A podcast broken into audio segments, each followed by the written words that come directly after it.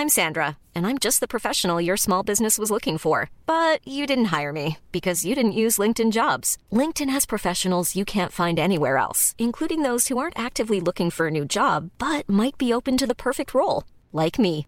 In a given month, over 70% of LinkedIn users don't visit other leading job sites. So if you're not looking on LinkedIn, you'll miss out on great candidates like Sandra. Start hiring professionals like a professional. Post your free job on linkedin.com/people today. You should celebrate yourself every day, but some days you should celebrate with jewelry. Whether you want to commemorate an unforgettable moment or just bring some added sparkle to your collection, Blue Nile can offer you expert guidance and a wide assortment of jewelry of the highest quality at the best price. Go to BlueNile.com today and experience the ease and convenience of shopping Blue Nile, the original online jeweler since 1999. That's BlueNile.com. BlueNile.com. Since 2013, Bombas has donated over 100 million socks, underwear, and t shirts to those facing homelessness.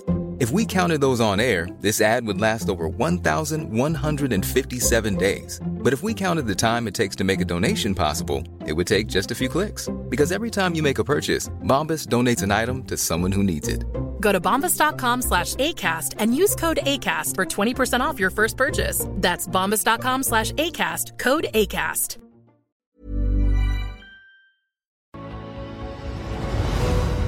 Posloucháte pořad Životy slavných, ve kterém vám Pavel Zuna přiblíží osudy významných mužů a žen, kteří v dobrém, ale někdy i ve zlém změnili podobu tohoto světa. Pokud byste chtěli pořad sledovat v jeho videoformě, najdete ho na internetové televizi MOL TV. Nyní už vám ale přejeme příjemný poslech.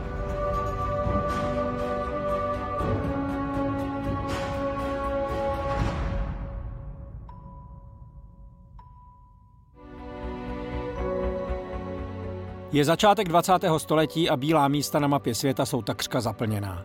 Mezi těch několik, která ještě zbývají, patří mimo jiné i oba vrcholky globu, severní a jižní pól. To však už nemá trvat dlouho. Expedici na severní pól totiž začíná chystat norský objevitel Roald Amundsen. Po měsících příprav, nervů a neuvěřitelných zvratů pak 14. prosince 1911 společně se svými čtyřmi druhy pól opravdu dobývá. Ovšem nikoli ten severní, ale jižní. Později popíše největší příběh svého života těmito velmi pravdivými slovy. Ještě nikdy člověk nedosáhl cíle, který by byl tak diametrálně vzdálený od toho původního.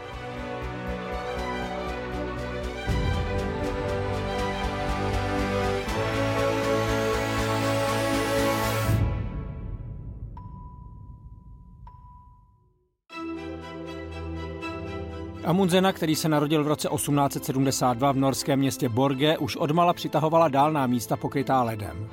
Rodina vlastnila lodě a mezi příbuznými měl i námořní kapitány, ale kvůli matce se dal na studium medicíny. I hned po její smrti však školy zanechal a v 21 letech se vydal na cesty.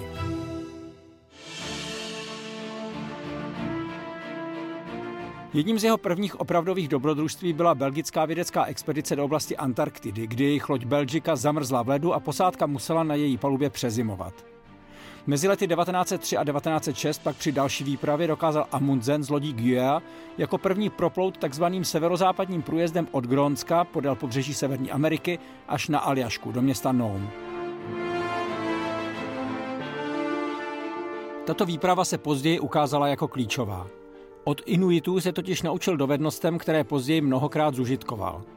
Šlo zejména o využití tažných psů, ale také zde pochopil, že pravá zvířecí kožešina zahřeje člověka mnohem víc než vlněný kabát, nebo že syrové maso může posádku lodi zachránit před kurdějemi, nemocí způsobovanou dlouhodobým nedostatkem vitamínu C, která byla v té době strašákem všech námořníků. Amundsen byl vůbec do značné míry netradiční objevitel. Výpravy do neprobádaných končin pro něj byly především soutěží, kde vítěz bere vše. Jeho největším vzorem byl jiný slavný norský polárník, Fridtjof Nansen. Ten v roce 1893 nechal svou loď Fram zamrznout do ledu a unášet ji mořskými proudy podél pobřeží Sibiře v naději, že takto dopluje až k severnímu pólu. Sice neuspěl, ale pro další generaci polárníků se stal legendou. Teď v roce 1907 za ním Amundsen přichází s žádostí, aby mu Fram půjčil – Nansen souhlasí s podmínkou, že se jeho loď využije k důkladnému proskoumání proudu v severním ledovém oceánu. Amundsen to slíbí, najme posádku a začíná snít o tom, že snad už brzy vstyčí na severním pólu norskou vlajku. Jeho sen měl však zemřít ještě dřív, než se vůbec začal uskutečňovat. V září roku 1909 přišly zprávy, že severní pól byl dobyt, a to hned dvěma různými americkými expedicemi. Jednou pod vedením Frederika Cooka, druhou v čele s Robertem Pearem. A přestože mise v severním ledovém oceánu mohla i tak přinést řadu zásadních objevů, Amundsen měl jasno. Tudy cesta nevede. Loď však už byla zapůjčená, posádka najatá a tak 9. srpna 1910 vyplouvá Fram na sever. Tedy to si alespoň myslí všichni až na dva členy týmu. Teprve po čtyřech týdnech, kdy dorazí k Madejře, Amundsen ví, že teď už ho nikdo nedokáže zastavit. Je čas jít s pravdou ven. Budeme pokračovat na jich. Britové plánují začlenit Antarktidu do svého impéria a Robert Scott už je na cestě s 65 muži, motorovými saněmi a poníky. Zdá se, že jediná věc, na kterou zapomněl, jsme my. Tak začíná to, čemu se dnes říká závod o Jižní pól. Mnozí se na Amundsenův nečekaný manévr dívají jako na nečestnou hru, on to ale jako podpásový úder nebere. Nehodlá navíc jít stejnou trasou jako jeho konkurent Scott. Norská výprava volí cestu zcela novou, kam dosud lidská noha nevkročila. Základnu zřizuje ve Velrybí zátoce. Vzdušnou čarou je to asi 13 kilometrů od cíle. Cestu naplánuje přes pohoří královny Maut, jehož vrcholky dosahují výšky přes 3000 metrů. Později budou zlí jazykové tvrdit, že Amundsen měl štěstí a že výprava nebyla zdaleka tak náročná jako snažení Britů. Pravdou ale je, že posádka lodi Fram byla skvěle připravená. Nejenže jejich základna, kterou nazvali Framheim, byla téměř o 100 kilometrů blíž k polu než místo, odkud chtěli vyrazit jejich britští konkurenti, ale postupně také zvládli rozmístit podél cesty víc zásobovacích stanovišť než Scott a jeho lidé. Všech pět mužů, kteří nakonec vyrazili na závěrečnou část expedice, umělo navigovat a všichni byli zdatní lyžaři. Řál je zvířecí kožešiny a s nákladem jim pomáhali psy, jejichž část Amundsen neváhal během cesty postřílet a sníst.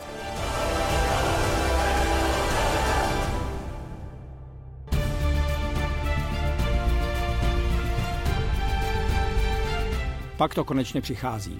V polovině prosince dorazí pětice polárníků na místo. Ke svému nadšení nenachází žádné stopy po britské výpravě. Pokud je toto skutečně jižní pól, jsou tu první. Následují četná přeměřování, ale už brzy není pochyb. Jsou skutečně na nejjižnějším bodě naší planety. Amundsen tu zanechává stan s norskou vlajkou a dopisem pro Scottovu výpravu. Ta se sem úplně zdevastovaná sérií nešťastných událostí dopotácí o 34 dní později a když spatří norský stan, podlehne čirému zoufalství.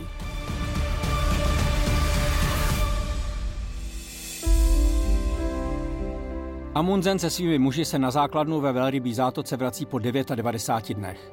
Cestu zvládl o 10 dní rychleji, než plánoval.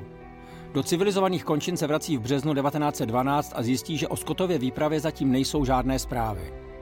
Když se pak začátkem příštího roku svět dozví, že všichni členové Skotova polárního týmu na zpáteční cestě zahynuli, dá to Amundsenovu fenomenálnímu úspěchu hořkou příchuť.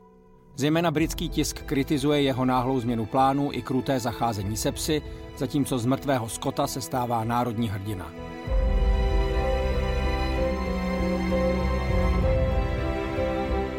V následujících letech chystá Amundsen výpravu na sever, kterou slíbil Nansenovi. Kvůli první světové válce ji však může uskutečnit až v roce 1918 se svou novou lodí Maut. To však už ambiciozní Nor sní o něčem úplně jiném. O dobití severního pólu ze vzduchu.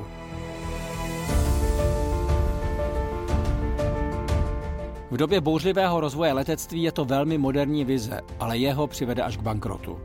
V důsledku toho je mimo jiné nucen poslat zpátky na Sibiř dvě inuitské dívenky, které během poslední plavby přijal za své. Jeho posedlost severním pólem však ani to nezmenší. Amundsenovi se jeho sen splní v květnu roku 26. Tehdy spolu s 15 dalšími muži skutečně dosáhne severního pólu. Nepoštěstí se mu však na něm stanout, spatří ho pouze z okénka vzducholodi Norge. Národnostně pestrá posádka schodí do sněhu trojici vlajek, norskou, americkou a italskou. Ta je údajně ze všech největší, což jen prohlubuje rozpory Amundsena s Italem Umberto Nobilem, jehož posádka zajišťuje technickou stránku letu. Přesto je to významný den. Výprava je první, která bez stopy pochybnosti pólu dosáhla. Prokázala také, že leží na zamrzlém oceánu, nikoli na pevnině. A Amundsen, ten se stává prvním člověkem, který spatřil oba zemské póly.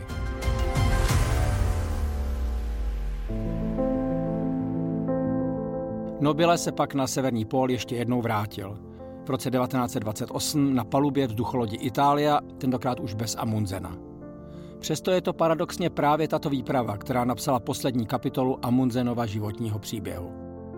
25. května 1928, asi 120 kilometrů severovýchodně od souostroví Špicberky, Itália se 16 lidmi, včetně českého radiologa Františka Běhounka na palubě, stroskotala. Na pomoc se vypravili záchranné týmy z osmi zemí. Norsko nemohlo chybět. A přestože Amundsenův vztah s Nobilem nebyl nijak vřelý, vyletěl 18. června spolu s dalšími pěti muži hledat přeživší i on. Co následovalo, neumí dodnes nikdo s přesností říct. Víme ale, že k troskám Itálie Amundsenův tým nikdy nedorazil. Jeho hydroplán Latam 47 se s největší pravděpodobností zřítil v husté mlze do Barencova moře. Celá posádka zahynula. U norského pobřeží se později našel plovák a část nádrže havarovaného stroje. Největší polárník všech dob zemřel předčasně. Bylo mu teprve 55 let. Odešel ale přesně tak, jak prožil svůj život.